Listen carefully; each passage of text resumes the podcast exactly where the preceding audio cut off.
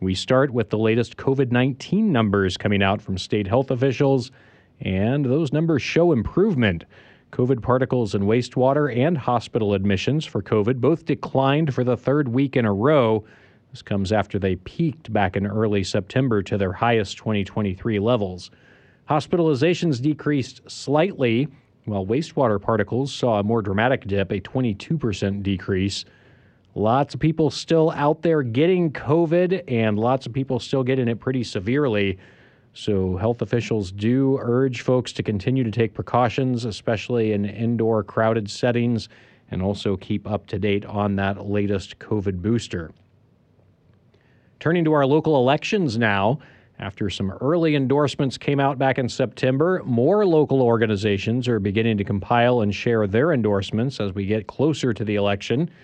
On Tuesday, the advocacy group Next Chapel Hill Carrboro joined us on the air to exclusively reveal their own endorsements for this fall's municipal elections. 97.9 The Hills, Brighton McConnell has the details. Next Chapel Hill Carrboro is a nonprofit with its own separate action fund that helps endorse candidates that support the values of the group, which was founded about eight years ago. Kathy Kaufman, who works with the Action Fund, shared some of the top issues its leadership does support and wants to see from local elected officials. We look at housing as it relates to everybody in the community, transit, uh, climate change. What are we going to do to reduce our climate footprint? And who understands the nexus between all of those issues and understands how to move the town forward? With that in mind, the Next Action Fund shared its endorsement of Jess Anderson on Tuesday in the Chapel Hill mayoral race this fall. Kaufman said that choice of Anderson over her opponent, Adam Searing, was largely based on the town council members' commitment to using the recently passed Complete Communities framework. That's a town project meant to inform growth through a connected set of goals and priorities instead of considering development on a case by case basis. Here's what else Kaufman said of Anderson she's involved on the key issues that Next cares about, and her understanding of housing and density and transit infrastructure really has grown. And we think that she does understand the importance of the land use decisions that Chapel Hill has to make. In a crowded field for Chapel Hill's town council race and the four seats available there, Kaufman said four other candidates stood out based on their backgrounds, experience in the town government, and stances on both housing and climate impact issues. We have four endorsees Melissa McCullough, Theodore Nollert, Jon Mitchell, and Erik Valera. Over in Carrboro, Town Council member Barbara Foushee is running unopposed for the town's mayor. But Kaufman said the Action Fund is still endorsing her as a signal of confidence of how Foushee will lead the town.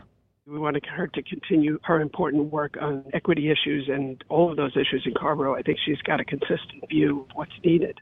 Next Action Fund is also choosing to support the slate of candidates running together in Carrboro, with Kaufman saying their different backgrounds but, quote, wealth of experience would serve them well if elected. We are endorsing for town council the slate of Catherine Fray, Jason Merrill, and Eliazar Posada. To listen to that full interview and to see all of the candidates running in the Chapel Hill and Carrboro town elections this fall, visit chapelboro.com. For 97.9 The Hill, I'm Brighton McConnell. Thank you, Brighton. Keeping it with local elections now. 97.9 The Hill is once again excited to bring you the candidates in our community's races right here on the air. That was Breckany Eckhardt, candidate for Chapel Hill Town Council.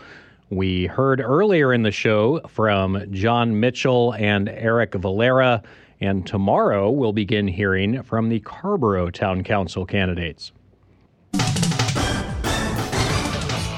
Time now to talk sports, and let's get into it with the men's soccer team. They continued their unbeaten season so far. They beat Elon 2 0 last night at Dorrance Field. Quincy Herman with a game winning game, game winning goal. He's made almost half of UNC's goals in action this season. They're going to be back at it on Friday night hosting the defending champions Syracuse.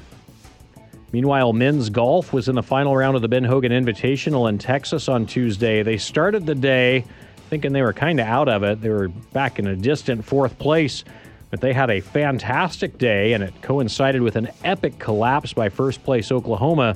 So the Tar Heels ended the day battling with number two Vanderbilt for the tournament title. They ended up falling just one stroke short. You can learn more about how it played out by looking at the news article on chapelboro.com.